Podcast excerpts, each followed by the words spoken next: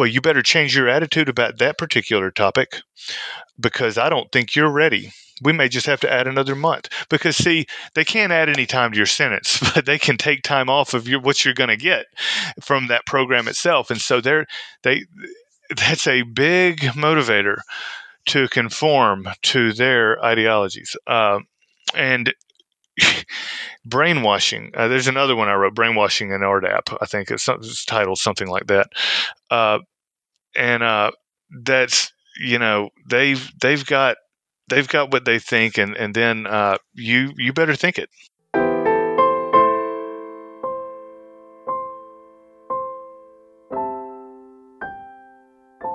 Welcome to the Rex Krim Show, Tupelo. Hello, Rex. Thank you for having me. What are we going to be uh, chatting about today? I think something along the lines of Club Fed.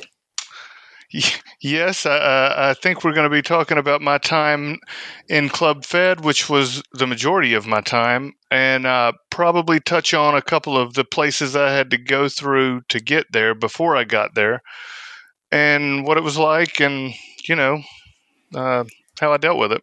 There's people uh, tuning in, you know, in Canada and through the U.S. and some in Europe. So um, I must admit, I'm I'm not familiar with that term. I'd never heard it before. So can you begin by telling us uh, the meaning of Club Fed, what that means to you? Uh, Club Fed is uh, a nickname for a really nice prison. Uh, I think I think that it, it, they pulled it off of um, Club Med, which is a resort or something. Uh, I, I, think, and uh, so Club Fed is uh, the nice prison, the one you want to go to. People think inmates are playing golf at Club Fed, although they're not. But uh, th- those types of uh, associations are, are, made with Club Fed in in the states. I think. Yeah, it's indeed, I think, a, a play on the idea of an all inclusive, uh, almost as though you're on vacation. But I don't think that's what we're going to be hearing about necessarily from you. You know, uh, there, there's a lot of truth to uh, the the Club Fed thing, though. It when I first arrived, it um, it was like a community college campus, a, a large sprawling com, uh, you know complex with lots of buildings, very clean. The grass was very well manicured. Uh, it was it was on the Al- Alabama River. Uh, it was down in Montgomery, Alabama, and you know inmates were allowed to walk uh, on the path beside the river. You know, and it was beautiful. So uh, as, as, far as aesthetics go, uh, at least down in Montgomery, I can't. There's a few other locations that they may be referred to as Club Fed. Not many. It's and it's mainly federal prison, not state prison. So you know the feds are spending more money on it, and um, but it was it was really nice it, as far as aesthetics go, and uh, you know the, the the outdoors. You know there were there were ducks in the in the river. Uh, this particular uh, prison had a dog program where inmates could train service dogs. So there were some dogs around you would see just walking down the sidewalk with their with your inmate owner. Um, and uh, you know that's that was you know my first when I first got there I was really glad to get there because I had been through four other facilities that were pretty bad, and uh, then I just I show up at down at uh, in Montgomery, Alabama, and um, it was such a relief. You know, I think I was there for two and a half, three years total. Mm-hmm. Um, I, I, to give a bit of context to anybody uh, tuning in, um, I think there's um, quite a bit of material that you have produced in a blog. Uh, I'm referring to stories from Club Fed, uh, a blog that you shared. Is it okay to go ahead and uh, and put that out?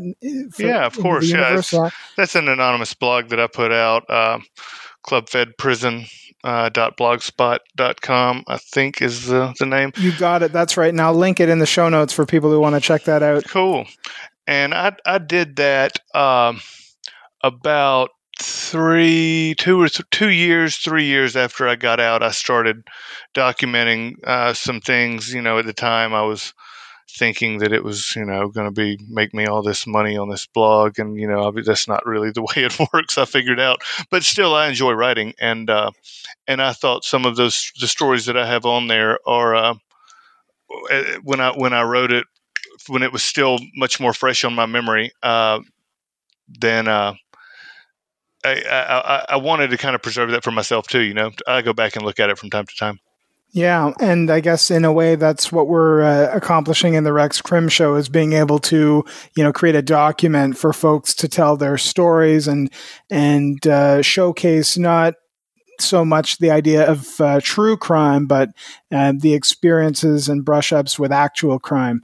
So uh, the the podcast or the uh, the blog rather is is available, and we'll put the link there. But I can see it um, going from I think August of 2012 uh, through to September 2013. Um, when when did you end? When did you get out of custody? This is some time ago that we're referring back to. I think. I got out I went in May 17th, 2007, and I got out March 10th, 2010. So hmm. uh, 34 months. And you were sentenced to a larger uh, period, I guess, 54 months you'd shared in, uh, in an email to me. Um, uh, so help us understand how it is that, that you uh, got out uh, in less time than what you were sentenced. Sure. Um, it may have been 57 months. Uh, it's been a while, and I don't 54, 57. Um, so in the U.S. federal prison system, you get 15% of your sentence knocked off as long as you don't get in any trouble. That's not parole or anything like that. It's called good time. So you get your good time. So right off the bat, uh, with my sentence, um, as long as I didn't get in any trouble, I was never going to have served the full amount. I was at the minimum going to have served 85%. So I've got that going for me. Uh, in addition to that, they uh, the U.S. Federal BOP Bureau of Prisons they offer a residential drug and alcohol program for uh, inmates who can show that they had a problem, and that program gets up to 12 months off your sentence depending on when you start. You started at the very end of your sentence and then when you graduate the program you get released in you know a month or less something like that whenever your your days end up counting down but they try to time it so that when you finish you know then you go to the halfway house and it also guarantees six months halfway house time which uh, is a uh, mm, halfway house and uh, so I got out. I did 34 months totally incarcerated. Then I did two and a half months at the halfway house and three and a half months uh, at, on home confinement with an ankle bracelet. So that halfway house home confinement was a total of six months. And so that's, uh, you know, technically, I guess you could say that, you know, you're still in their custody, you know, during that six month time of halfway house and home confinement, but you're free, you know, you can get out, you can go to the store and buy, you know, whatever you, you know, you know what I mean? So, uh, that, that's how that worked. That, that was uh, the, the time. Is that different from probation or parole then? Yes. Uh, probation starts when you get out of the halfway house. Uh, so when I got out of the halfway house uh, slash home confinement, uh, I, I, drive down there. They take my ankle bracelet off, and now I'm on probation for three years. And you know, during that time, you just you work, and you you know, you may have to take a drug test from time to time. They may show up at your house from time to time. Um, and you've got to you know submit uh, monthly financial reports you know your checking account balance and your mileage on your car and stuff like that. Mm-hmm. um, and then after about a year and a half on probation they told me i didn't have to do that anymore and just you know don't get in any trouble. And then when the three year mark was up i you was i was done yeah well, I that's a nice uh, way of summarizing, you know, what we'll cover. But I think uh, it's important to get more, you know, in depth. Uh, so maybe we can get started the at the beginning uh, and how it is that you found yourself in front of a judge and uh, you know n- navigating the criminal justice system. Your time was in Alabama. Uh, was is, is, that where all of this um, stems from?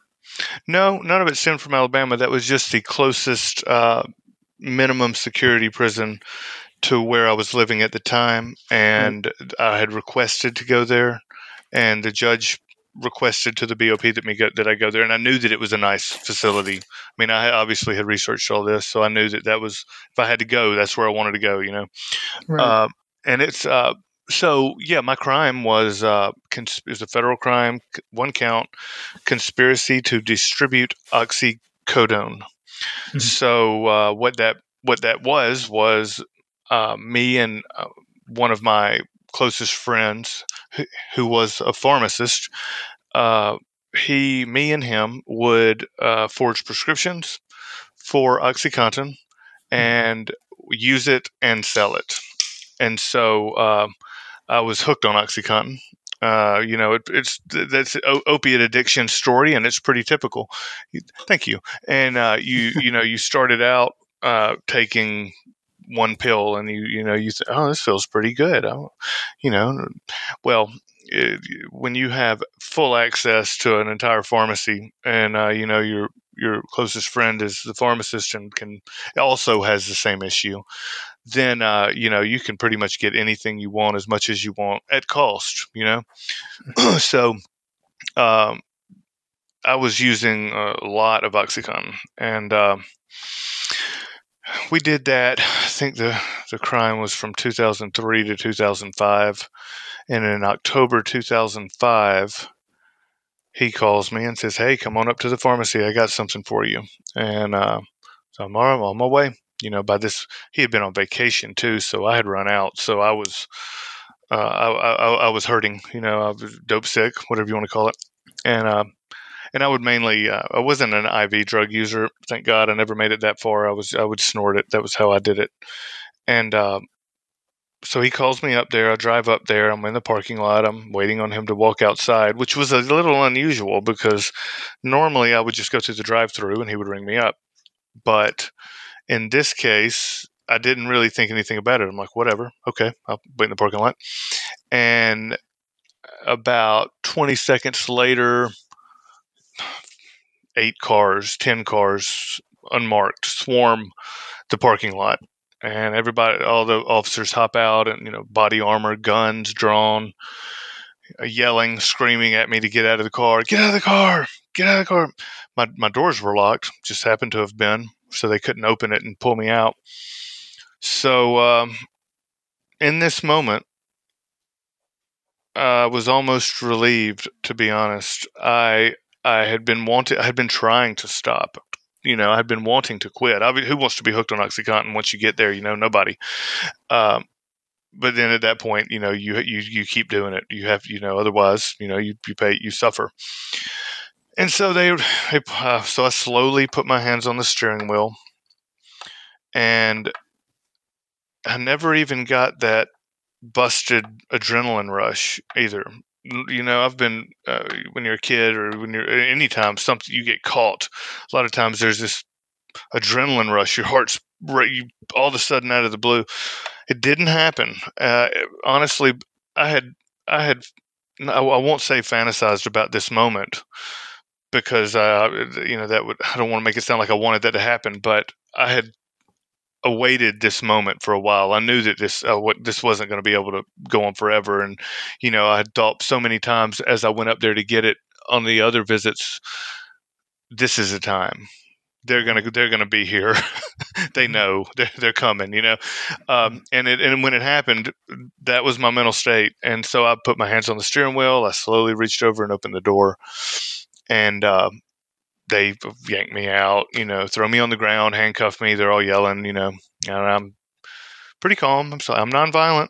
I'm not mm-hmm. violent. Here you go. Mm-hmm. All right. And uh, they take me inside the pharmacy. It was a CVS pharmacy, and uh, into the break room, and uh, interrogate me. And the pharmacist already has a full written statement right in front of me. You know, he's not in there, but he had they got him first, yeah. and then he said, you know, he told them, okay, I'll call, I'll call my friend. He'll come up there and we can get him. That's what happened, yeah. and uh, so you know, I'm looking at his entire statement that lays everything out.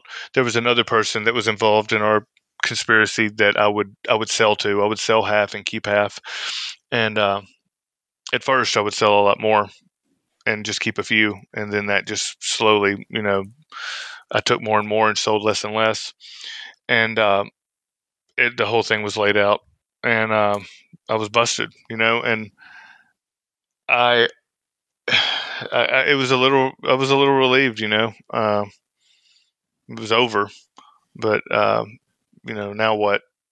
And so that was the. Uh, are you there, Rex? Tupelo, have I lost you?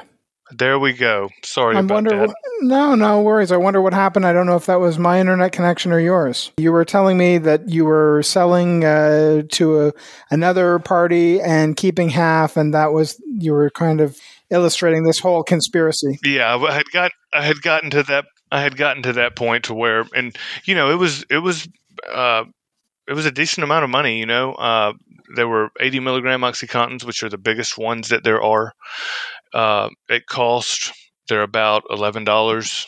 They were at the time, and uh, you know I would sell them for depending 35 mm-hmm. to 50 a pill and you know i was paying 11 we were getting a couple hundred every week or two and so you know it was it uh, definitely helped me subsidize a uh, lifestyle there while I was, you know, it was it was uh, you know in hindsight in hindsight though it's just ugh.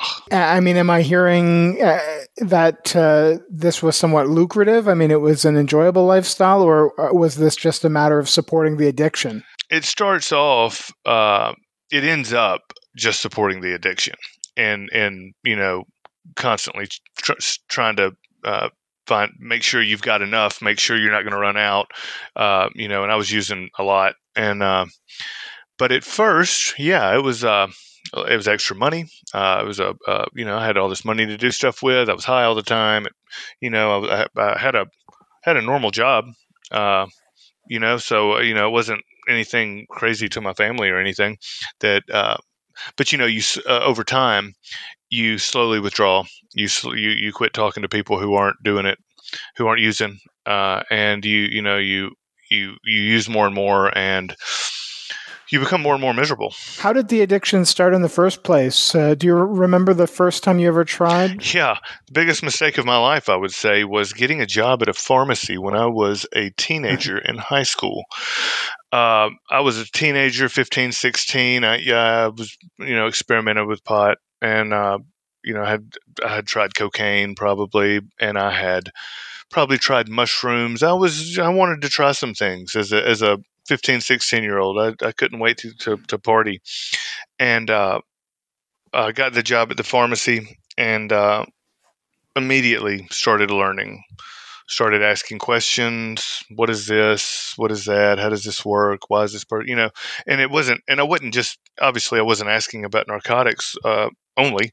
So I, I, honestly wanted to know about everything. I, have got a uh, I, w- I was interested in science and, and, and chemicals and uh, you know uh, how they worked and and in the body and uh, and so I would ask the pharmacist all these questions. I learned a ton of stuff. I remember one time uh, a, a mother came in with a very unusual prescription for birth control. This was in '95 probably, and she's and it said take take four now, take four in 12 hours. And I'm the one who took it from the from the patient, and you know, and I'm taking it over to the pharmacist, and you know, we're going to fill it. And I and I asked her, I'm like, why what is this? Why is the doctor prescribing the birth control this way? And it was uh, it was like an off-label uh, emergency contraception that uh, has, was used, and uh, so I learned that I had no idea that regular old birth control could be used as an emergency contraceptive, uh, like you know mm-hmm. Uh, Plan B. it's obviously a little different. It's not the same, and Plan B is way better by now, I'm sure, but that was what they had to do back then. So that was one of the little tidbits that I learned. And anyway, so I get the job at the pharmacy, and um, I, sure enough, I, I, first thing I ever take was like a Tylenol three. It was uh, mm-hmm. had codeine in it, uh, 300 milligrams of Tylenol, 30 milligrams of codeine. I had heard of Tylenol three. I didn't know what it was. I didn't know how it made you feel, but I, I that was like one. I'd heard of that, and I had heard of Valium. Uh, so I took uh, some Tylenol three one day, and you know, it kind of gave me a little buzz. Okay, that's interesting. Oh, oh this does feel kind of good. Uh, and you know, and and over time, I, I was I would I would straight up just steal uh, the pills from the pharmacy, and I got busted uh, because the count was short, and I was eight, just turned eighteen, and uh, narcotics people came and at the pharmacy arrested me, searched my, my room at my house, and all they found was a, a, a mm-hmm. roach, mm-hmm. a small joint. I didn't have anything in there. And uh, that was all they charged me with. And I actually got it, ended up getting it dismissed, you know? And so it was like there were no consequences right. to that event ultimately. I mean, my family and it cost me a thousand dollars for a lawyer, but mm-hmm. you know, I got off. And um, then I went to college. Mm-hmm. What was the party scene there like? I wonder. Not like uh, there weren't any weren't any pills there. It was a standard college experience. Uh, drinking, uh, you know, smoking some pot. Uh, but that was about it all through college. It wasn't until my friend graduated pharmacy school and became a pharmacist that uh, that I suddenly had mm-hmm. full access again. Um, and so that was and that was several years later. Um, I graduated college in 2001, and so it was a few. I guess it was two years later, and it started off real slow. You know, it was like, here, you should try this. Try this. This is real good. And it was just one five milligram OxyContin in a capsule. It was very easily snortable, and I used to just snort everything. Uh, and uh, okay, great, and it was great. Oh my gosh, the feeling, the first time feeling for someone uh, doing that uh, is is feels really good. Euphoric. I mean, that's mm-hmm. the, the, term, you know. And uh, it's so it's very easy to get addicted to. Would you describe um, addiction as something that's predisposed within individuals, or is this more, in your case, a matter of access, as you describe it? Access plays a big part, and uh, addiction is. Eh, you know, I, I I don't know. I don't know if you can say I was predisposed to it. I'm sure if you asked a psychologist to evaluate me as a teenager, they would say, you know, that based on my family life and, and, and family history, that you know I would be prone to become an alcoholic or drug user. Uh, but I always thought I was smarter than that. You know, I, I like I thought if I could understand how it worked, that I could you know insulate myself from the the, the negative parts of uh, of of using drugs, which was clearly false. But in my younger, unwiser mind, that was what I thought. But I, yeah, I, I, I don't know. I don't know if you can say that you're predisposed. I mean, obviously, if you raised my mom smoked pot uh, when I was young in front mm-hmm. of me some, and I never, honestly, I don't consider marijuana any any big deal, and I still don't. But uh, you know that, and my and my stepdad had used a bunch of drugs in his younger life, and he, at times growing up, would would almost glorify it to me. He would tell me stories about uh, time his times he had done drugs, whatever it was, and, and it and it you know it he would it, it I was mm-hmm. interested. It sounded fun, you know. But and I, I can't blame him. You know, I, am the one that did it. You know, nobody else made me do it. But I would say that that was a contributing factor. You know, uh, to to my interest in mm-hmm. in, in doing. Are that. you using now, or is recovery an appropriate term?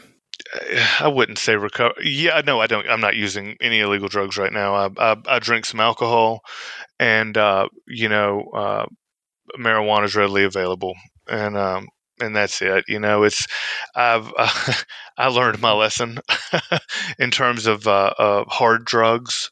No, thank you. Um, I, uh, but it wasn't. So I got arrested in 2015, and I was out on bond for a year and a half, and I still mm-hmm. used during that time.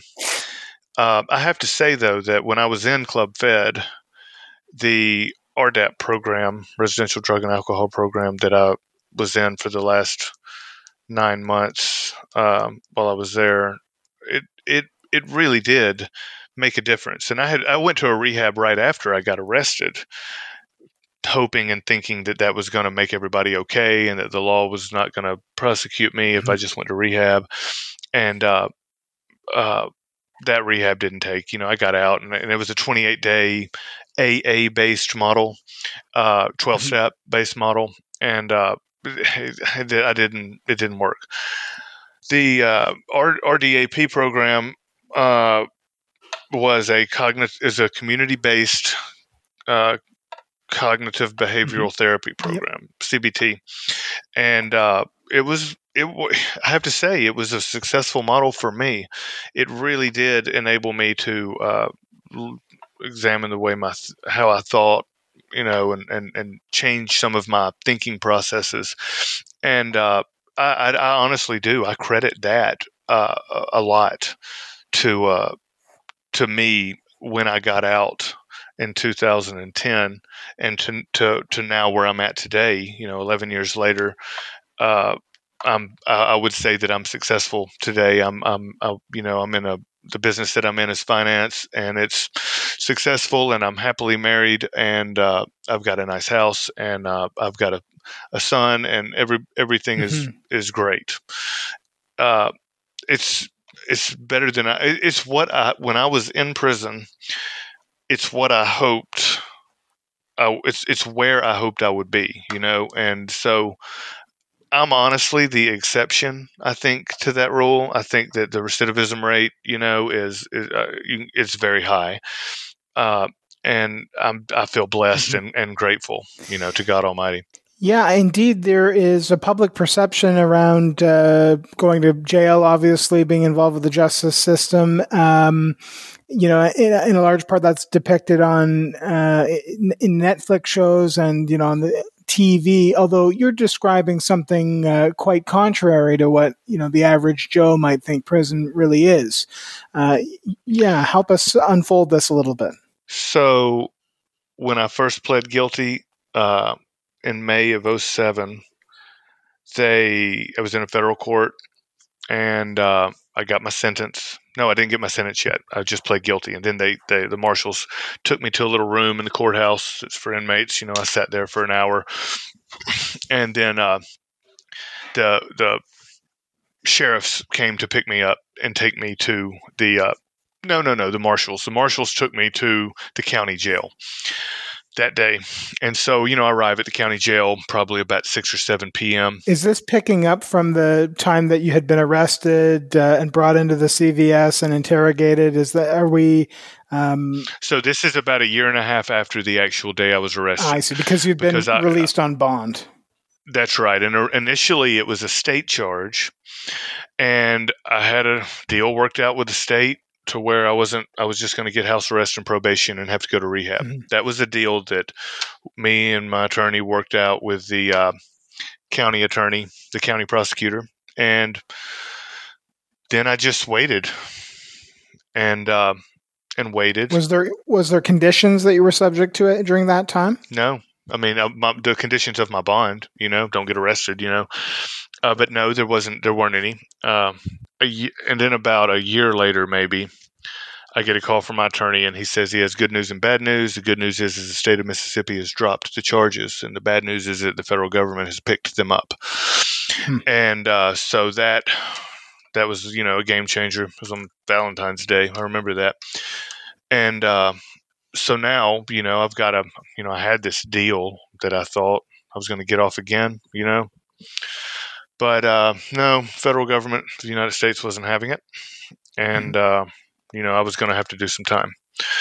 And uh, so at this point, you know, I, I, retain a different attorney, a federal criminal attorney, uh, and you know he tells me what the deal is. You know, he's he's got there's a for for drug crimes in the U.S. There's basically a grid that they use to sentence you with, and uh, you're either a you know category one through five in uh, sentencing guidelines. So you're either first time or category five is you know you've been in jail 20 times, and then depending on the quantity of drug that that's on the uh, you know that's on the other axis, and then you just go down the axis and go over, and there's your sentence range. Mine was 57 to 63 or something like that, and uh, hmm.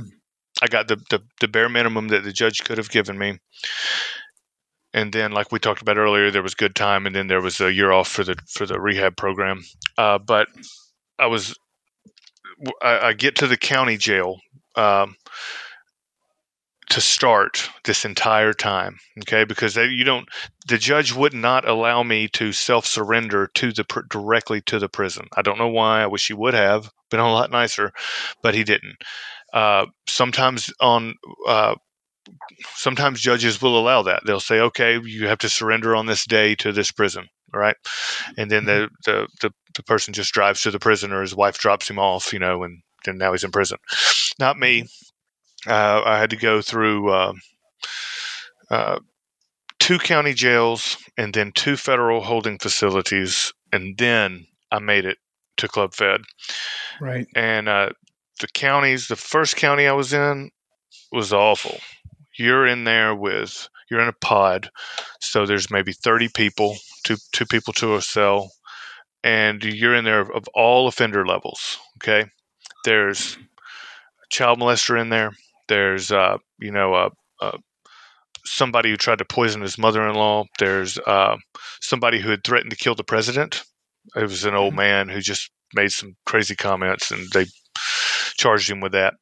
Uh, there were people in there for drug crimes. Somebody was in there for a machine gun crime, you know. And mm-hmm. here I am, never been in jail, you know, skinny, just you know, I'm, I'm I had and you white and uh, and and this was down in uh, uh, Mississippi, where the prison population is the majority black. Mm-hmm. And you know, I was a little scared. You know, you don't know what's you don't know what's fixing to happen. You don't know these people. You know, and um, I was in that first facility, that rough facility, for six months, maybe five months, four. I don't remember exactly. Then I got transferred to a second facility I was there for maybe a month or two. Then I got sentenced. Then I went to a federal holdover facility for about a month. Then I went to another federal holdover facility for about a month, and then I made it to Club Fed.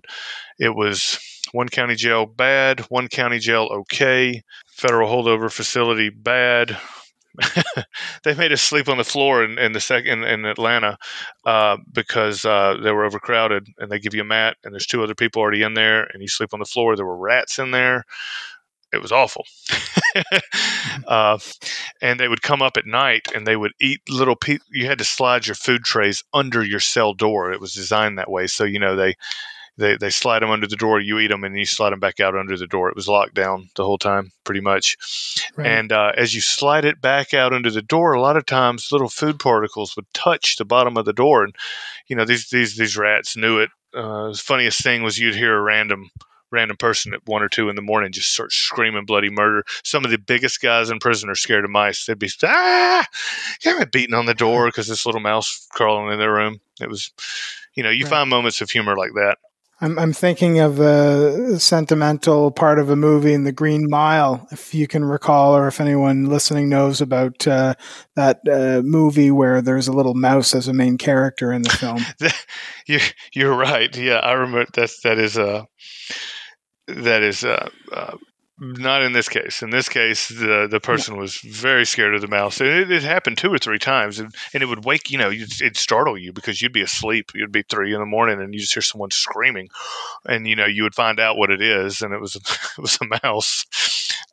It, was a rat. It sounds like, as opposed to well, yeah, maybe a rat. I, I, but I did. They came in my room too. You know, uh, I, I, saw them. It was I guess it was a rat. I don't know. So, can you help me understand the logic between going from sort of state level to federal level? It sounds like there was some political influence there. What, what do you make of that? Why was that uh, decided upon? If I had to guess, I would originally the uh, the case was uh, it was a Mississippi Bureau of Narcotics and DEA. It was like a joint task force, right? Mm-hmm.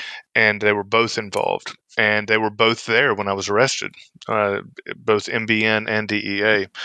And uh, I think simply because the DEA had invested time and effort into the case already, and I think when they realized that none of the players were going to really have to get you know uh, suffer or, or, or, do any time um, that that's when they they came in um, it was a large quantity. They added up you know every pill that had, we had ever forged for and it, you know it was ended up being equivalent of about see it's it's hard to describe quantity because a lot of people don't understand. You know i can say five milligrams or 20 milligrams if, if someone doesn't has never been hooked on oxycontin they probably don't know the difference.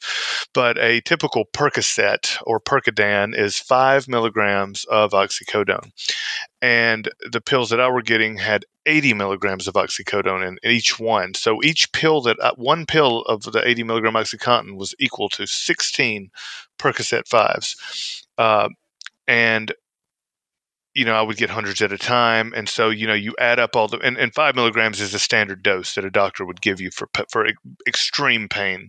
you know, you, you go to the hospital and you break your leg, they're probably going to send you home with a bottle of you know 12 Percocet, uh, five milligrams, and you know take one every four to six hours. Mm. Uh, maybe maybe the doctor says take one to two every four to six hours, so then you can take two every four. Um, and and so they add up the total quantity. It was a large, it was equivalent to about 125,000 Percocets is the amount that they uh, that was in the indictment. 125,000 standard doses, so to speak. Yeah, that's right. And this was over you know two years time, uh, roughly and so that was another you know it was a large amount so they could have picked it up from the beginning you know i asked that when i was in the break room getting interrogated i asked the dea agent i said why why are why am i talking to this guy why am i not talking to you and he said well we're going to let them handle it you know as long as they handle it right. Basically he said something like that. And you know this is down in mississippi and i know you're in canada and uh, different cultures. Mm-hmm. and uh, you there you, you know I'm white privilege basically you know. I was a college you know I, I, was never been in really any trouble that they knew of before. I had a job. I was in the community you know.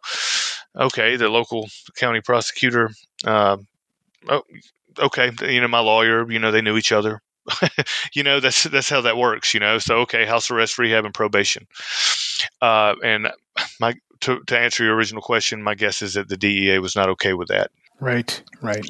What happened to the other folks in the conspiracy? Were you the fall guy in this case? Well, the pharmacist got caught first, and he turned in me and the other guy. And uh, the pharmacist ended up getting uh, 11 extra, 11 more months than I did because he got a uh, they added on uh, abusing his position of power. There's a point system. They added two points for that, um, an enhancement, if you will, on his sentence. So he, even though he, but he got he got a deduction for turning me in, but he his his enhancement was like double what the deduction was. So he still had to do more time to me, even though he set me up. And you know, he was my best friend at the time. We grew up together from high school until that moment. And I don't I don't blame him. I'm not mad at him. Uh, I know what they told him. You know, they put you're never. He had a son. You're never going to see your son again. You're going away for 25 years. You better tell us. You know, and even though and you know they had him you know stone cold too you know they had the, the ledgers that he had you know this is schedule two narcotic and that's very well very heavily regulated you know so every time a, a schedule two narcotic goes out the goes out the door it's got to be accounted for. There's a ledger you know and he he's the one who signed the ledger on all the prescriptions that we forged. And um, so you know they they had him, uh, and I, he could have lawyered up. He could have not said a word, and uh, you know who knows what would have happened. But I'll tell you this: um, I, I, wouldn't be the person that I am today had I not went through all that. I wouldn't be. Uh, uh I might be dead. Uh, who knows? But I definitely wouldn't be where I'm at today. And you know, I, I did my best to make lemonade out of lemons there, and he, on the other hand, has had problems since he got out. Obviously, he's no longer a pharmacist. Uh, you know, he's got a doctorate of pharmacy, but he can't do anything with it. You know, I don't. I, I haven't talked to him in years. Uh, I've I've pretty much cut him off just because, you know, he's he was toxic. Uh, you know, and I don't I don't want that in my life. And he's struggled since I've I've heard secondhand that he's struggled. He's got a couple of DUIs, and uh, you know I think he's already been married and divorced two or three times. You know, since whenever he got out, which would have been 2012 or 11.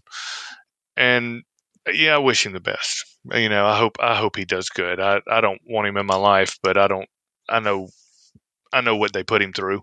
And the other guy, uh, was just a an ancillary player. You know, he just he bought from me, and then he would he would turn around and sell and use, and uh, you know he got them way cheaper than than cost too. You know, I, I only sold to him. I didn't sell to anybody else. Uh, I didn't want to peddle. I didn't want to deal one and two here and there. It was you, you can you can buy two hundred for you know several thousand dollars, or not, you can't have any. You know. and uh, he has uh, from I think I saw on Facebook somewhere somehow he's remarried. He's he seems to be doing well in another state, and I'm happy for him too. So, are you speaking to us from the same state that you had served time, or have you since relocated? I'm just mindful of the uh, name that you're that you're uh, identifying as Tupelo. Sure. Yeah. Well, I'm from uh, Mississippi. Uh, I live in Tennessee now, and I did my time in Alabama. Um, so, uh, uh, but I live in Tennessee now, and uh, I I moved to Tennessee right before I went to prison. Uh, I, at the time, I was married. Uh, I've since divorced that person, and we have a son together. And uh, you know, the the, the prison, the, you know, ultimately, we we couldn't make it through through prison. Um, nor I don't think we could have made it through even without prison. We were both using and uh, partying and uh, you know it, it, that that leads to a lot of bad damage that can happen in a relationship and the relationship becomes so damaged but i knew i was going to have to go to prison. I knew i was going away. I just didn't know when. And i wanted to do the right thing uh, for all of us. And so i relocated us to, to tennessee away from all of the bad influences that even after the arrest we still had. And i was here for two months and then i had to go to, to turn, turn myself in and that was uh, ostensibly at the last court date uh, where the judge uh, yeah. took you into custody, and that's, that's right. where the county. Okay, all right. I want to get back to uh, those facilities: um, two county jails, a federal uh, holdover, uh, and then uh, off to Club Fed. Um, the rat incidents. Did I hear Atlanta? Is that where uh, that was that in Atlanta? Yep, in the federal holdover. Uh, the Atlanta the Atlanta federal holdover facility. It also doubles as a maximum security prison. It was 23 hours a day lockdown. Uh, it was safe though. I know that I was in the people that were in my cell. One of them was in for mortgage fraud, and the other one I'm pretty sure was in for child pornography. Uh, uh, he never. They don't admit that. Obviously, when you're in jail with people, they don't tell you that they're, you know, had child porn or or or pedophile or whatever. Right? They don't. They they come up with different stories. But it, it that's what I think it was. But he was a weakling. You know, I wasn't scared of him. It wasn't a threat. You know, in that environment.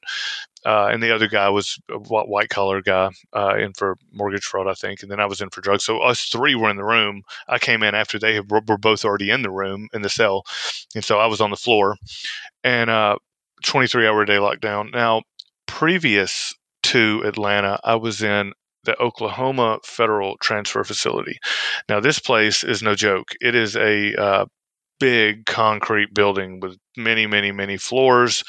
It has a a pod cell uh, like configuration. So there's like you know uh, five pods going in a circle, and then in the middle of the of the of all five pods is the the guards, and they can so they can see into. So you know if you imagine a a big uh, uh, hexagram or a, a, a pentagram and, and, build out triangular pods in each one. And in each and in oklahoma the pods were huge. They were two stories and they probably housed a total of 200 150 inmates per pod and it was open. So uh, there's just inmates walking all over the place during the day you know uh, and uh, of all federal security classifications maximum medium low and minimum. Those those are the security classifications and a minimum is a camp like where i went. Uh, then there's a low then there's a medium and then there's a max. And then of course there's this super max where you know ted kaczynski is in colorado underground.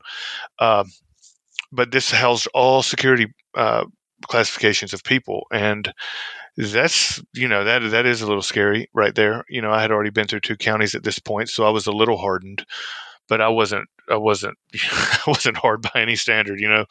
Uh, and uh, there was this guy in there. I'll never forget. Uh, I, I, started reading a lot. Uh, as soon as I went away, the first book I read was War and Peace. My dad sent it to me. I read War and Peace in county jail. It took me a week and a half and uh, it's one of my favorite books to this day. But I spent a lot of my time reading uh, initially for the first, you know, I, have read more during that period than I've read my entire life probably.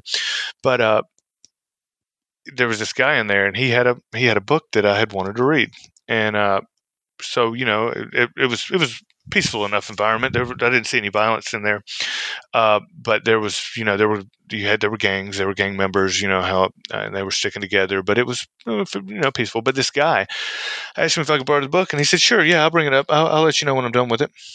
Okay, well, that was an, an, an innocuous enough uh, interaction. So he comes to my room like the next day, and he's got the book, and uh, this is a big guy, uh, tall, big and I'll never forget the tattoo that he had across his neck was a tattoo as if his neck had been cut. And it was pretty realistic. It was pretty intimidating. And this guy was, uh, he looked, he could have been like a professional wrestler. I mean, maybe six, six, I don't know. And, uh, so he he kind of starts to befriend me. Okay, well I don't I don't see any harm in this. This is, seems nice enough. Okay, well then you know he he comes to my room a little later. Maybe the next day he shows up too, and then again the next day. Well, he starts hinting around that he looks out for people like me. You know, he'll he'll he'll make sure nobody messes with me. You know, like he does this for some other people, and you know the those people that he helps. You know, their their families send him money, put money on his books, right? So I, I instantly see where this is going and I'm, I'm I, this is the only real time I think. Well, there was two or three times where I, I genuinely was concerned for you know my what what what what the hell you know, and um, and as soon as you know this fear came over me, as soon as this this realization that this guy was going to you know I don't know how long I'm going to be here. I don't know uh, this guy. Uh, well, this sucks, right? I don't know what I, I, I don't know what my future holds at this point. And the very next morning at 5 a.m., they take me out of there and send me to Montgomery. And uh, no, no, excuse me, they send me to Atlanta, but I'm out of there. That guy's not. I'm not. Don't have to worry with that guy. You know, now I've got got new worries. yeah. but uh, but that was my yeah, that was my experience at the Oklahoma uh, trans federal transfer facility. It was it was probably the most dangerous place aside from that first county jail I was in. Uh, potential for danger. You're describing, you know, navigating the tiers of security or um, the risk uh, profile that that you're being assigned. Uh, I guess everybody goes into county jail uh, with the worst assumptions made about them, uh, and then you know upon observation and risk assessment, you're sort of tiered down. In your case, to the point that you could make it to a lower security uh, camp or prison, whatever we can call it, and in your case, something like Club Fed. That's right uh, they it, wasn't based on any of the time that I had served my classification. It was simply based on it was a nonviolent drug offense, first time offender. You're automatically going to be class as long as your sentence is ten years or less. You're going to a camp. Uh, camps only accept nonviolence. If you've got any violence in your jacket, you're not going to a camp. If you've got a sentence longer than 10 years, you're not going to a camp. And if you're a child of, if you're a, a, a sex offender, you're not going to a camp. So you, when you get to the camp, you know there's no sex offenders there. No one has to lie about, you know, you know that right off the bat. And you know that no one there has any history of violence in their jacket. Uh, and, you know, if you've got everything else is a low, medium, or high, and obviously everybody wants to get to the to the minimum, which is uh, the camp. Mm-hmm. Now, I, I should just uh, th- there's some points of clarity that I'm seeking here. In an earlier uh, episode of the Rex Crim Show, I was chatting with a fella who uh, is now subject to the sex offender registry and uh, did some time for a sexual offense in Florida. I understand. Now he described his experience, in fact, in a camp as well. Um, any any input on that? I I, I just wonder um, if you have any further insight. Uh, it it it may be possible that that's changed, or he was at a state facility. I, I, I don't know. I know that that was that was what everyone's understanding was at the camp, and uh, that, that, that you, there were no sex offenders right. there. Um, well, that makes sense. It was. I know it was a state uh, facility, as he described it in Florida. So, um, which leads me to the other point of clarity. Uh, you're describing um, your stay in Oklahoma. I think Alabama, Georgia. Can you just make sense for for us? Uh, you know how it is, where where it is that you bounced around during these uh, these times that you were being classified. Sure. So it it was it was two county jails in Mississippi. Then, and both of them obviously had contracts to house federal inmates. So, you know, it, I don't know why I even went to the second county jail in Mississippi, other than some politician wanted some money to go through mm-hmm. his district. You know, uh, that's mm-hmm. would be what I would guess.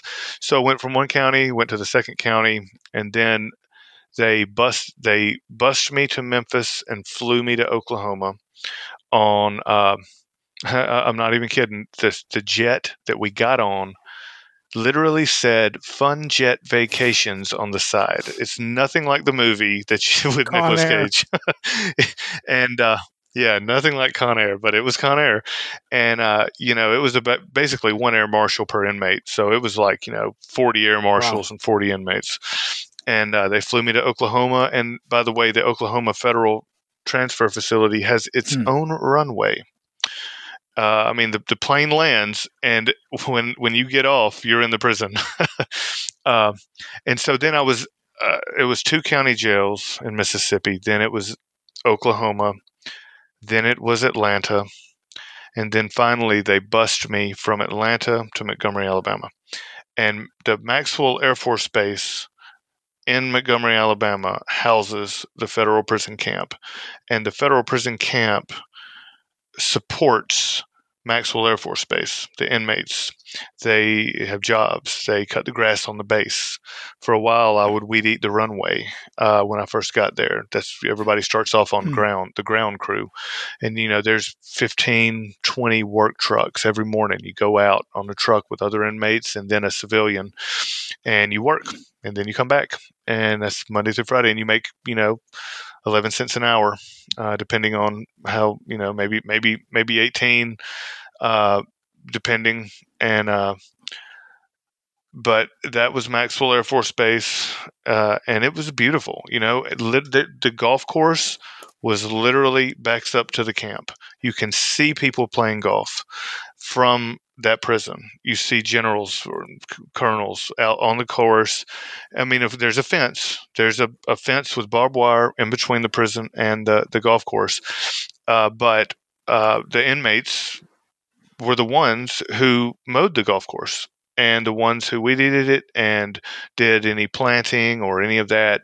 And so uh, the the the whole Air Force Base itself is uh, it's very nice looking, and throughout the day, there's inmates all over it. What more can you say about uh, prison privatization and this idea of free or cheap labor? Um, it's funny because the first the first county jail I was in was was a true county jail.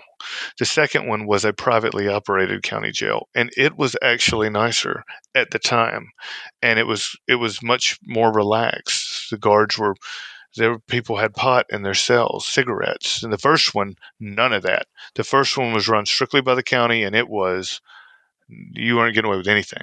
The second one was that was private was was run pretty well. I mean, relaxed, I should say. Um, as far as uh, privatization in general, I think it is awful. I think that they should pass. They should be a constitutional amendment that says that. Uh, any type of incarcerated individual must be incarcerated by the city, state, federal government only. Uh, it, there's it's just it's just a way for federal governments uh, and state governments and county governments to be a little cheaper, save a little money, but ultimately it's uh, it's it's not good. The healthcare's healthcare's worse. Everything's worse. How do you reconcile then, you know, your experience going from a county jail, which was not as uh, comfortable, to a private prison, which the the detention climate sounds like, you know, was was was more comfortable. Um, meanwhile, you're you're saying there shouldn't be privatization. Well, I don't think that that one and a half month stay was is indicative of the of the true issue. Is all. I think that I was lucky, and I think it was probably a timing issue because this was 2007. This isn't 2000, you know, and so that that privatization was really. Eh, it wasn't nearly as, as big as during that time as it was now. So the private contractors who were running the county probably wanted to do a good job and not have a lot of complaints and not have a lot of you know negative negative things coming out of it. And then since 2007 to 2021, I would I would venture to say that same facility, if it's still privately run, is probably not the same as it was when I first got there. Wow. So just to summarize, you you this this matter all went down. The CVS, uh, the crime uh, in itself was in Alabama, right? Or was it in no? Mississippi? It was in, it was in it was in Mississippi. And during your time, uh, you spent in custody. You went from Mississippi, Alabama, short stint in Tennessee, Oklahoma, and Georgia. now, hold on, hold on. It, it, the travels went like this: the crime was in Mississippi, and Mississippi was the first place that I, where, where I initially turned myself in. Then Oklahoma, then Atlanta, then Montgomery. But they they, they bust you for a period of time while in custody uh, via Tennessee to Oklahoma. Is that right? Yes. Yeah. That's right. That we went through the airport uh, and through Memphis airport. So uh, there, um, we just uh, they uh, they they they bust me from one county jail to county jail number 2 mm-hmm. Then they bust me from county jail number two to Memphis airport, where then they fly me to Oklahoma. Then they fly me back to Memphis, where I then get on a bus to Atlanta. And then they bus me from Atlanta to Montgomery. D- does this seem efficient in your mind? no, obviously not. Uh, it seems like the most efficient thing to do for a nonviolent first-time drug offender is to let himself surrender. I mean, the money that they that that the money that it must have cost them to have put me through two counties, two flights, buses with marshals and and food and and I mean we're talking five ten thousand dollars I'm, I'm guessing? I mean that that money didn't need to have been spent on that you know? Uh, obviously they could have let me self surrender i don't know why they didn't. It was a judge's decision and the judge was nice to me. So you know uh, I, I don't know why he didn't. Maybe, maybe, he just wanted me to go ahead and get it started because he was older and wiser and knew that I'd get out sooner if I went ahead and went in. Mm-hmm. You you have you seem to have a great deal of insight, uh, certainly around the politics. You earlier alluded to this idea of politicians, you know, wanting to generate revenue and uh, this inefficiency. You know, depending on which perspective you look at it from uh, it would seem it's you know not efficient in terms of finding justice, but certainly efficient in terms of creating you know a crime control industry. Yeah, the prison industrial complex is uh, is growing.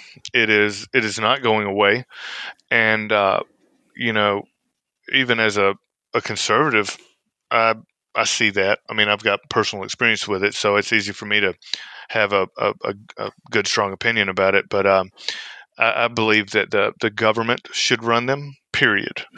Uh, there's that way. There's there's no uh, there's nobody trying to save on a buck. There's nobody trying to cover. You know, uh, it, there's a lot of reasons to, that that the private prisons are awful, and um, you know I wasn't in one, but I, I've got an opinion on the matter. Yeah, and and uh, and an an informed uh, opinion, uh, to say the least. I, I was going to say I was in that one private county jail for a month or two, and th- so that's my experience with it, and it was good. But I, that's not indicative of of of the prison industrial complex. That was a long time ago, and if I had to guess, it was a, a newer contract, and they were trying to make everybody look good and happy, and that was why the conditions were decent. Mm-hmm. Uh, and again, I don't think that it would be. It's you know if they it's if they're publicly traded companies they're accountable to the shareholders they're not accountable to the inmates. Mm-hmm.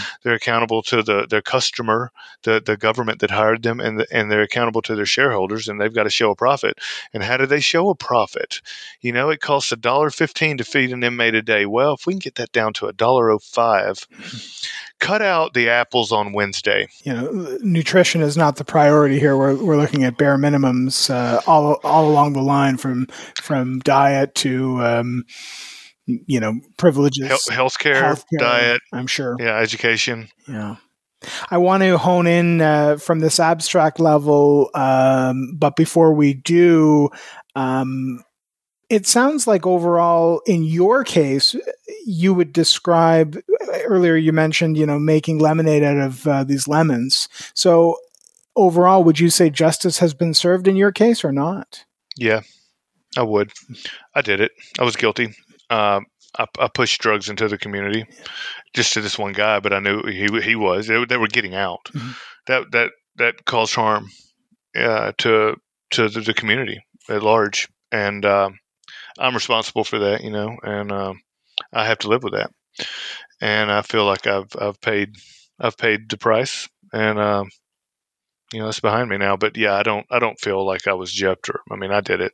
But despite us sort of talking about this uh, issue with the prison industrial complex. Uh, um, you know, justice has still been served. Uh, how do we reconcile this? You know, it, do the do the ends justify the means? In my case, yes. I was lucky though. I was really lucky. I mean, again, I'm the exception. Uh, I was really lucky to have the, the, the first part of my of my incarceration was a little rough getting getting to Club Fed, but mm-hmm. once I got to Club Fed, uh, it was a piece of cake. It was uh, a community college without alcohol and women. Yeah. Uh, there was no violence, no threat of violence no threat of much. Uh, you know, the food was was g- good on most of the time.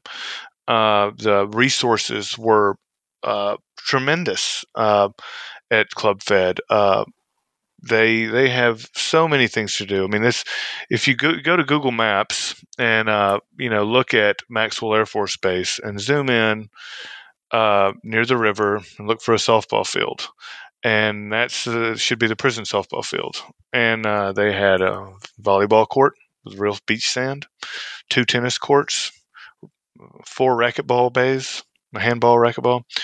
They had a music room, and I'm a musician. Uh, uh, in my as, as, part of my DNA, I am, I should say. But uh, they had 10, 15 guitars, drum set, a couple of keyboards, piano, recording equipment, uh, it was a nice music room, which is where I spent most of my time. Was in the music room. I was in a variety of different bands because I I play the guitar. I played lead guitar. I've played my whole life, and I'm pretty good. And uh, so they all wanted me to play uh, country. I mean, I was in a rap band, uh, uh old R and B. Um, and you know it was it was fun at times, and it was beautiful at times. Uh, but ultimately, you can't go home. Mm-hmm. You can't just go to the store. You're not free. Mm-hmm. They can come and tell you to come with them at any time and do a strip search if they want to. And that didn't happen really, but it, it could. And if they thought you had some cigarettes in your pocket or something, it would.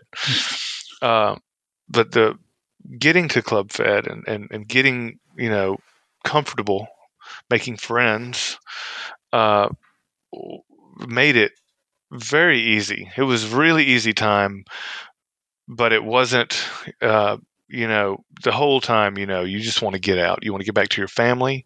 You want to get back to your, you know, what if somebody dies while you're in there? You can't, you know, those, those are the types of things that you miss birthdays, you miss events, you know, you've got to talk to every five minutes on the telephone. A, a voice comes on and says, You are speaking with an inmate at a federal prison. Mm-hmm. You know, they're not going to let you forget.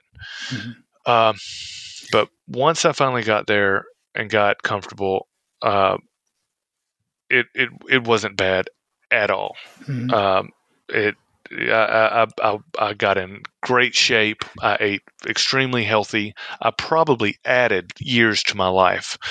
Uh, sleeping 12 hours, you know, go to bed at 10 o'clock and wake up at 5, or go to bed at 9 o'clock and wake up at 5 every day. You know, uh, and working out every day, exercising every day, uh, you know reading. I mean this this this was time that i looked at as this this is an opportunity for me to really take myself and uh, spiritually physically emotionally to to another level to a more mature level on, on, on, in every area. And that's that's what i strove for you know i read the classics. I, I read uh, I, am not big on pulp fiction. Mainly I, I, like to stick to the to classical authors you know. Uh, read some russian literature. I read uh, you know faulkner dostoevsky uh, you know homer all of that. The library that we had had this great uh, encyclopedia set. It was uh, called great books by Britannica. And it was about 50, 50, 50 books, and it looked like an, a bound encyclopedia set, but it in fact was uh, all of the classics from in order uh, by time. So it started with Homer, you know, and it ended with Kierkegaard, something like that. And uh, you know, I, that's what I spent my time doing. I, uh, I ended up teaching GED uh, while I was there because uh, one of I have a degree in physics, uh, another degree in biology, uh, from uh, university in Mississippi, and uh, the physics degree gave me an in to teach uh, algebra for GED, mm-hmm. and so that was my job. Uh, the first three weeks I was there, I mowed grass, and then I got over and educate, got got in on, over at education, and uh, then I worked for one hour a day, five days a week. That was my job. These other guys are going out weed eating for six hours a day. Um, and they a lot of these guys wanted to go out and weed eat, and power to them. Mm-hmm. I I was more comfortable working, not really doing much, you know, um, and so that made that made it even easier, mm-hmm. you know, for, for my time. But it's still time. Yeah. You, you, know, you, you you still can't just still got to cut the lights off at 10 you know you got to do what they say you know don't take food out of the kitchen don't you know, don't do that, don't do this. No, you know, that, all that, all that stuff. You know, you're you're describing um, a fundamental principle in um, sentencing theory or penology, you know, this idea that the, the sentence in itself is the deprivation of liberty. And yet, you know, public perceptions about crime generally are having to do with, you know, punishment upon punishment and getting comeuppance. Um, I want to refer to something that I found quite eloquent in your writings uh, in the blog. You you wrote, um, you know, describing your time. Uh, I think at at uh, Club Fed, you said about putting on the show of crime, and it's just deserts. So they control supply of all ideologies. Um, what do you mean by that? Does that do, do you recall writing that in your blog? I think that's uh, nineteenth of January, two thousand thirteen. What was the title of the of that particular piece? Do you have it in front of yeah, you? Yeah, I believe it was imminently releasable club fed intellectual. uh, it, it, was so during that time. I think it was in, specifically in regards to the residential drug and alcohol program, the community-based uh, cognitive behavioral therapy rehab that I was that you know I took part in, and uh, these uh, so they take all the people who are in this program and they put them in one building, community for the community, right? So there's three buildings that houses inmates, and one of the buildings is for the RDAP people, and they all have to dress differently. They all wear their greens every day. You can't just wear your green pants and your brown shirt. You got to wear your green pants and your green button-up shirt. So you're dressed a little bit nicer. And any any inmate could have worn their greens at any time. There's no, you know, but we were required to. Most wouldn't want to, right? Unless you had to. Mm-hmm. So the the the, the counselors that that ran this program. You went through a series of different counselors. You know, you would have a, an hour with, as a as a as a group. You know, you were you were seven people or eight people were in your group, and that's the group you're going to be with throughout this whole thing. So this whole me and this group we had this one counselor, then we go to another counselor, then we go to lunch, then we all go to where everybody meets in the auditorium for the the, the whole RDAP community. And then we go back to our eight man group for another module, and then that's the day. Okay. So, uh, and each module would talk about different things, you know, uh, uh, but it was all CBT based. And uh, the, the, the teaching, you you really had to conform uh, to their ideology, or you're not going to get your, your early time out. You want to go home uh, in on, in March like you think you're going to go home? Well, you better change your attitude about that particular topic because I don't think you're ready. We may just have to add another month because see, they can't add any time to your sentence, but they can take time off of your what you're going to get right. from that program itself. And so they're they that's a big motivator to conform to their ideologies. Uh, and brainwashing. Uh, there's another one I wrote, brainwashing in RDAP. I think it's, it's titled something like that. Mm-hmm. Uh, and uh, that's you know they've they've got they've got what they think, and and then uh, you you better think it. Mm-hmm. There's this indoctrination uh, that you uh, are describing. Now, even though I'm describing it a, a bit cynically, I cre- I credit it to my success post release. Mm-hmm. I, I, credit that that program, uh, and and even though I'm, I'm I'm talking about it like you know, it's a lot of times I would. Here's an example: we had one counselor, and uh, she uh, was a she was a very. I'm going to speak frankly. She was a very ghetto counselor. I mean, she, her English was bad. She she had a master's in something but her English was very bad. She did not. She spoke very, very ghetto, and her attitude was very ghetto. And she was on a power trip. And okay, hold on, connection lost.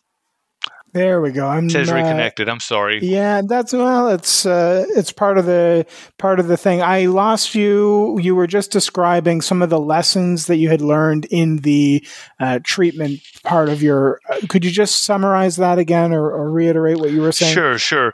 Uh, the the the I guess looking at yourself from a from a different viewpoint, right? One of the things that they that was they were big on was a camera check. Okay, and a camera check is when, and this is part of CBT, I think, in general, but a camera check is when you imagine that there's a camera up in the corner of the room and it's watching you. Is the way you see things, the way that camera sees things and uh, you know a lot of times that, that was that was one of the pieces that they that they would use. Um, they also would do uh, you know pull ups and push ups. You know, if if someone needed encouragement, then you would give them a push up. You know, you would give them some word of encouragement. If someone was doing something wrong, you would give them a pull up, and you were supposed to do this in front of the community nobody did this. This is equivalent to snitching almost. It's like, hey, I'm pulling you up because you were smoking uh, in the in the uh, outside, and uh, you know that's you're not supposed to do that. Well, if if anybody gets caught smoking in the RDAP program, they're out. Period. So you know, if you get if you get written up for anything in the in the RDAP program, you're out. So all the inmates in that were on their best behavior at all times, uh, but some weren't. Some were still trying to get away with stuff. You know, there was plenty of guys in there just still gaming the system. But I mean, I, I wasn't going to. Smoking was not worth it to me to risk a year in prison extra. You know that I was about to get knocked off. Uh, but uh, you know, the con- conforming to uh, to the rules. Uh, you know, up until this point in my life, I've pretty much gotten away with everything. I was always kind of a little outlaw, if you will, and uh, you know, it's you can't you can't do that forever. you can't you can't keep doing it and not get in trouble. It's just easier not to lie. It's just easier not to get in trouble. That forced structure is something that uh, that you seem to look back with uh, with a great deal of gratitude upon. Uh, I, I, mean, this is a, a case of someone really turning it around and able you know able to make the best out of uh, out of uh, a negative situation there's one um, thing that I'm struggling with, uh, and maybe you can shed further light on. Uh, you know, on the one hand, you know, it's prison, and and this deprivation of liber- liberty is uncomfortable. This is punishment, um, and yet, you know, when I read, I think that particular blog that I referred to earlier, a common theme that I was seeing is this sort of stress of imminent release, and people were uncomfortable with the idea, or maybe you and and your fellow uh, inmates were not you know there was some there's stress about going back into the community from prison. Can you help make sense of that uh, that conflict? Yeah, you're you're you're terrified. You know, uh, if you've you've been gone for nearly three years and now you're going back to to uh, a, a wife who's barely stayed with you and and probably cheated on you while you were away. You've done every when you get in there, you you I saw this with so many people. They, they get in and they immediately start having relationship problems with their significant other on the outside, and th- and uh, you know I managed to to to to keep my marriage during that time, but it didn't last for another year once I got out. Uh, and you're you know you don't want to come home and you've got you know you've got to I don't. You don't want to come home and start moving the, the the the couch to the other side of the room. You know, you don't you don't want to come home and start making any major changes. You, and so you know, at first you're at the halfway house, and then you're on home in the halfway house. You get to go home on the weekend, and then you're on home confinement. So you, you're living at home now, finally, but you still they're calling you all the time to make sure you're there. Your ankle bracelet's there. You got to call them if you're going anywhere. You got to get approval to go anywhere. Uh, but but imminently releasable you're you're terrified. You don't know what you're going home to. You don't know who's still going to be there for you. You don't know what the situation is going to be like. And even when you finally get out and you you get uh, you you go to your house for the first day that you because you finally at the halfway house and you finally got a pass to go home and you get there and uh, it was it was a disaster. My my ex-wife was taking sleeping pills. She was drinking. She was lying. It was she was very unhappy. She was sleeping all day long, and uh, the house was trashed. And uh, yeah, so I start trying to to make it make everything good. I start to clean up. You know, I start I try to encourage her. I, you know, by this point though, our history had the damage was done, and uh, you know we weren't going to make it, and I, I, tried everything I could to, to to to make it just just on principle, not because I, I wanted to really, not because I wanted to be with her really. It was just it just seemed like that's what you do. You just try to make it work, mm-hmm. uh, and you know she, the, they're stressed your family is stressed that you're getting out. You know, they're you can hear it in their voices. You know, they're they're excited and they're then they're they're happy and they're thrilled, but they're worried and they're stressing that, and uh, you know they're worried that you're going to get out and screw up again. Mm-hmm. They're worried that you know. Uh, what are you going to be like when you get out? And there is an institutionalization that occurs of waking up every day at 5 a.m. and lights off at 9 or 10, whenever it was. There's an institutionalization that occurs. You know, you you hear the bell and you go get the food. You know, the bell rings again. Now you go back to your to your bunk. Mm-hmm. Uh, and the longer you're in, the more institutionalized that you you really become, and and that's breaking that was was that's what most inmates are are are are scared of is what am I going to be like when I get out? You know, I know I know for the past X amount of time I've been saying this, I've been doing this, I've been writing in a journal, I've been reading, I've been bettering myself. And then you see people get out and you see them come back. You know, people you, they violated their their probation and now they're back at the same prison. They, you, these were your friends who you saw get released and now they're back because they, you know, whatever they failed a drug test or something, and uh, and you're like, dude, what the what happened? Why I thought you, I thought you were going to be the, uh, and so you, there's there's not a lot of positive reinforcement that goes along with uh, trying to eliminate any of that stress. You see these people that you know that are constantly, uh, I don't know, recidivizing. That's not a word, but you know what I mean. I think it is. Yeah, to recidivate. Uh, I mean, well, I think that refers to the likelihood of returning to uh, to the criminal justice system after having gone through it. But your your family's nervous.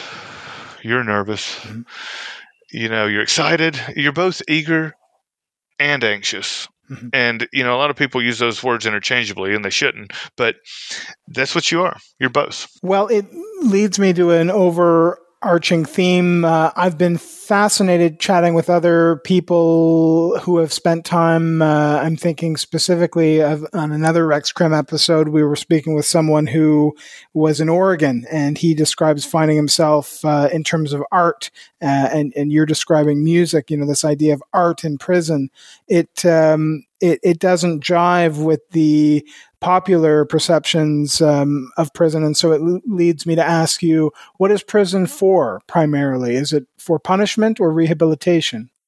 Well, I mean, it, it, it should, you, you look at some of the models over in, you know, the Nordic area, those, those types of prisons, Sweden, you know, and those are, those are true rehabilitative prisons, uh, in my opinion, from what I've seen on television. You know, I've haven't done any deep dives into it, but it looks like their model of, of, of true rehabilitation is works best. You know, the, the programs, the, the social, and you're in Canada, so you know there's a, there's a little more of an element of socialism to Canada than there is the states. Although the states are, one could argue, is socialist, many socialist components to the United States as well. You know, although nobody wants to acknowledge that for some reason. Um, but the, the the punishment part is it's both really you know it is it should be rehab and punishment you know you're in trouble you did this you're you're you were in the wrong by society standards and and you've got to you know we're going to take you and put you over here now and you can't leave here for this amount of time and you know hopefully there's some resources there that'll help you you know if you're smart enough to find them or if you're willing to find them. Mm-hmm. I'm glad you went there. I uh, I I actually went to graduate school in the Netherlands, and I have a keen interest in studying prisons, specifically, uh, as you say, Nordic countries. They seem to be the the exemplar. Um, Norway, in specific, in particular, I'm I'm thinking of Bastøy Prison, uh, which is an open prison without prison walls, kind of like what you're describing uh, in Montgomery uh, I think there's a real potential for therapy in this in this climate. Uh, I agree. I, I think if if the individual is willing, then absolutely. However, there are a lot of uh, criminals, stone cold criminals with with with bad intentions in some of these maximum security prisons. I mean, I can't imagine, uh, and, and and and I don't think that the, the, the Nordic countries suffer from as much uh, gang affiliation either. You know, these these people weren't living on the streets uh, huffing paint and, and trying to find methamphetamine, and then got in trouble, and now they're in a, a prison in Norway. They they probably not anyway, I should say. Uh, but you know, and, and here there there are a lot of people that are like that. You know, the and that's due to it's, it's a failure on on the, the, the government of the U.S. to to get to not let those people be there in the first place. Whereas you don't you don't really see a lot of that uh, or have a lot of that in those other countries that we were talking about.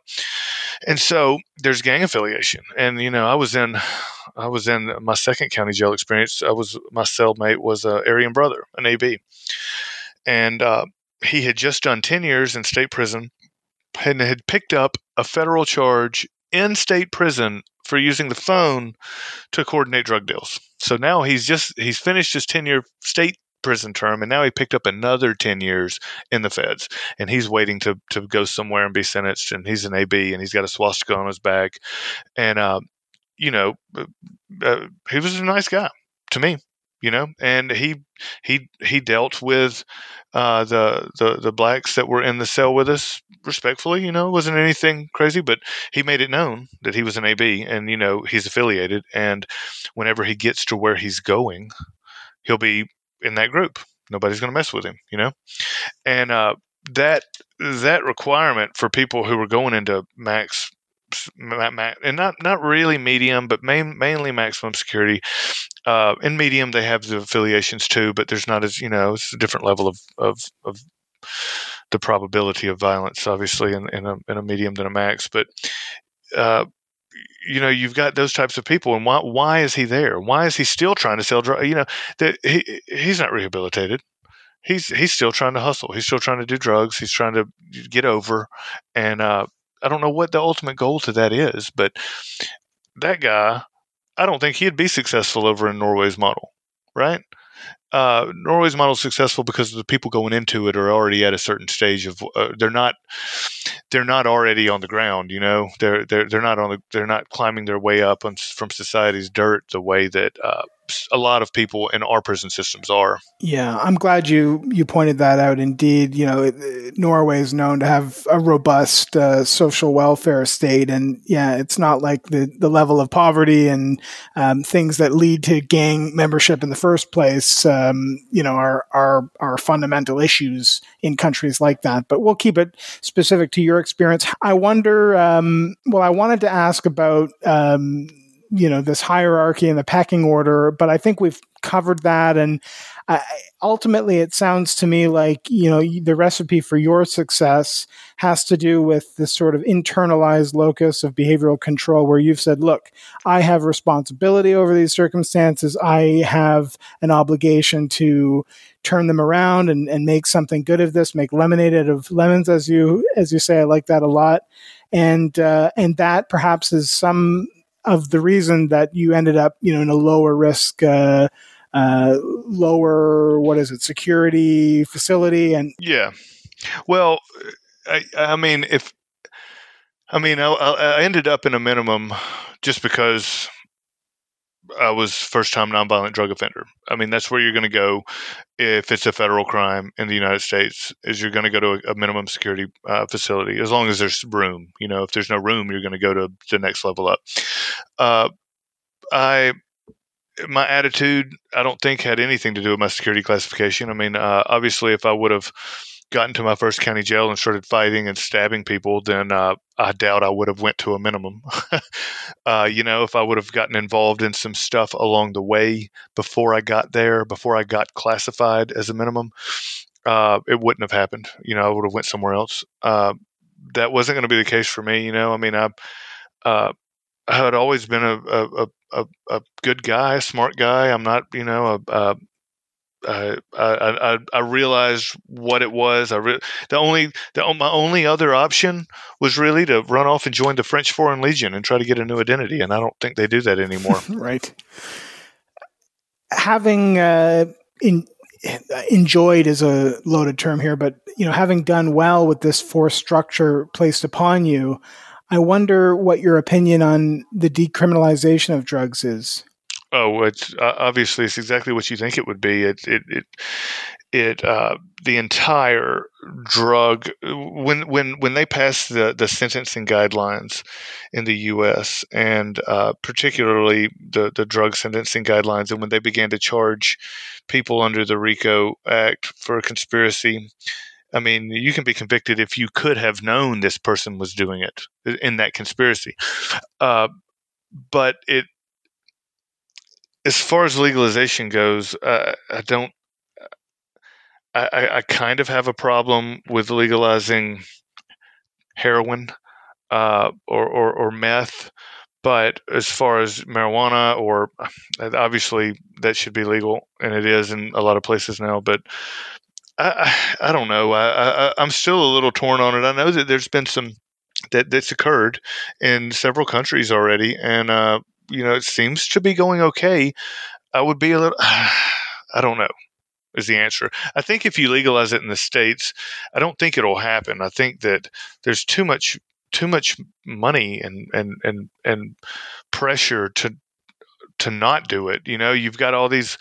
Uh, re, you got rehab clinics. You've got people, doctors prescribing methadone. You've got the pharmaceutical industry in it. You know that you they it, it's hard to say. I'd, I'd, I'd, have to say my opinion would be a little conflicted. Uh, uh, some need to be legalized. I'm a little skeptical on some. As far as what the laws say, should happen if you get caught with it is one thing and another one is what happens if you get caught selling it? Because that's really where you get into the trouble is when you're selling it. That's the conspiracy to distribute. That's serious but if it's legal okay this you know you can sell it. So you know all the people that are in jail right now for selling marijuana were you know uh, it's ridiculous you know? Uh, a friend of mine was a prominent business leader uh, in, a, in, a, in a big Tennessee town, and uh, uh, had several uh, had revitalized the downtown, but he did it with marijuana money. He, his, he was involved in some sort of operation and made a lot of money selling and you know distributing marijuana, and used that money to revitalize this downtown area in a in a prominent college town, and it's still revitalized today. And he's out, and they seized all his buildings, but he's managed to get some of them back, and he's doing great. And you know now, what what what what happened? What does that mean? Whenever the day comes when the U.S. finally decriminalizes marijuana, what does that mean? What did it? What was all that for? You mm-hmm, know, mm-hmm. nothing. Yeah, yeah, it's a uh, it's loaded with politics and um, yeah, tied to the economy. I mean, there's a real uh, status quo bias in in having change about that. But I do have a sense that there is this move, at least regarding psychedelics and, and certain drugs, soft drugs, if you will, in in uh, becoming decriminalized. Um, but maybe that's uh, suitable for a for a future episode. I want to segue now to um, you know, why it is that you agreed to come on and have a conversation. You, um, you're you're here for what reason? Well, uh, you know, uh, uh, you had posted something on the XCon sub Reddit, and uh, I've subscribed to that. And you know, I, I, I see people in there sometimes. I might direct message someone uh, some information that maybe they were unaware of. You know, uh, you know, just try to a lot of people that are in that sub uh, are, are, like me, you know, and uh, a lot of them don't have any idea that they could be like me. You know, it's uh, even though I have this this felony on my record, it has not stopped me from doing anything that I wanted to do. The only thing that stopped me from doing is renting an apartment in a corporate apartment complex. That's it. And uh, so instead, I just rented a house from somebody else. This was years ago. Mm-hmm. Uh, and uh, so it hasn't stopped me. And a lot of people are under the impression that if you have a felony, that that's it. You're going to have to do yard work for the rest of your life, or be a roofer, or whatever, right? Mm-hmm. Or a dishwasher. But it's not the case. Um, you know, just just don't get into any more trouble. Mm-hmm. And and you know, as long as you don't have like, as long as your felony isn't for you know. Uh, again some sex crime or some where you did where it's clear that you did it, uh, you know, or something like uh, a, a, violent crime, you know, where you viciously killed somebody, you know, now you did 30 years and now you're out. Those people may have a hard time getting a job. But, you know, for the vast majority of people in the US prison system, you know, a quarter of them I think they're nonviolent drug first time nonviolent drug offenders you know all those all those people hmm. uh, there's there are opportunities out there but you have to keep you have to you know you have to look for them you have to find them and you have to not use that as an excuse hmm. uh, to to to just be a bum or be lazy or, or, or use as an excuse as to why you you're not working or okay, go, got a feeling I want to buy or hire me. No, that's not it's not the case at all. And yet, um, forgive me for pressing, but here, you know, you've uh, graciously offered your time and your experience, but under a pseudonym. right. Um, well, I work in finance, and the people, the company that I work for, they know about all of this, and uh, so I'm I'm not hiding it from them. It's just more. I just don't. You don't want anybody asking. You don't want anybody coming to, to anybody where you work and say, "Hey, I heard this guy on a blog. He was talking about this. Did you know this?" And then have them have to say, "Yes, we did know it," and you know, it's uh, da da da da. Uh, it's more about putting anyone else in a bad position than myself. Uh, but but you know why I did it. Um, it's interesting. I, I put I have a blog out, you know, that I did years ago that still gets hits today. Ton, it, it gets a lot pretty. You know, the people who search for it are the people who are going. And you know, one of the one of the blogs said if if, if you found this blog, uh, it's probably bec- you, have probably been searching and searching for information, and because you're going away, and you know, here's my take on it to, to in, in an effort to help the greater good, uh, to, to help the, the people that, that are just going in. When I when I was going in, I looked and looked, and there was nothing. I couldn't find anything about what you know. And now there's now there's consulting agencies that that offer services. You know, you, you for rich people going to jail for six months for you know like the the the college uh, admission scandal, you know, just some celebrities had to go. You know, they they hired consultants to, to prep them for this. You know, that's that's all I was trying to offer, and that's what I'm offering now as well to anybody who would listen to this. If this is ever if this gets indexed on the web and someone's able to to to find this, and and and you know, I hope it offers some some some comfort, I guess. Yeah, indeed, this is a, a story of hope, and uh, and you've been able to you know turn this uh, around in in a positive light. So um, I want to thank you. I wonder, um, aside from plugging the blog, if anyone listening is interested in checking that out, it'll be in the show notes. Is there anything else you might direct folks to check out? Any other groups that you think are interesting, or any words of uh, wisdom that you can impart? uh, if, if I'm going to plug something, uh, let's let's buy some uh, Dogecoin and some SafeMoon coin, and uh, let's go to the moon. Yeah, right on. Yeah, yeah. no, but as, as far as plugging my blog. I don't I don't plug my blog really. It's uh it, it, it's something that that I that I wanted I wanted to to memorialize my thoughts while they were still somewhat fresh on my memory, and uh, that's what that was for. In addition to to offering information to people who are searching for that kind of information, uh, but you know, I'm I'm uh, I'm just a, a regular citizen and uh, living in Tennessee that has you know, just just living life and trying to enjoy things and uh, and and and grateful and uh, and uh, you know, I'm just just glad to be where I'm at mm-hmm. now. Well, your point on uh, cryptocurrency is well taken. We've got a future episode uh, coming out on that topic, uh, and so I'm closely watching. Although I think you're you're just making a pun, but uh, there's certainly something to be said. No, no. If if if, uh, if everybody buys some some Do- Do- uh, Dogecoin and SafeCoin, then it's going to go up. And so it is a pun, but if anybody's listening, I, I do think that I think that those are those are, are valid valid things to look into. Right on. Well, last question I'll ask you then, uh, Tupelo. What have you got in store for the future? Well, uh, I don't have a 10 year plan really.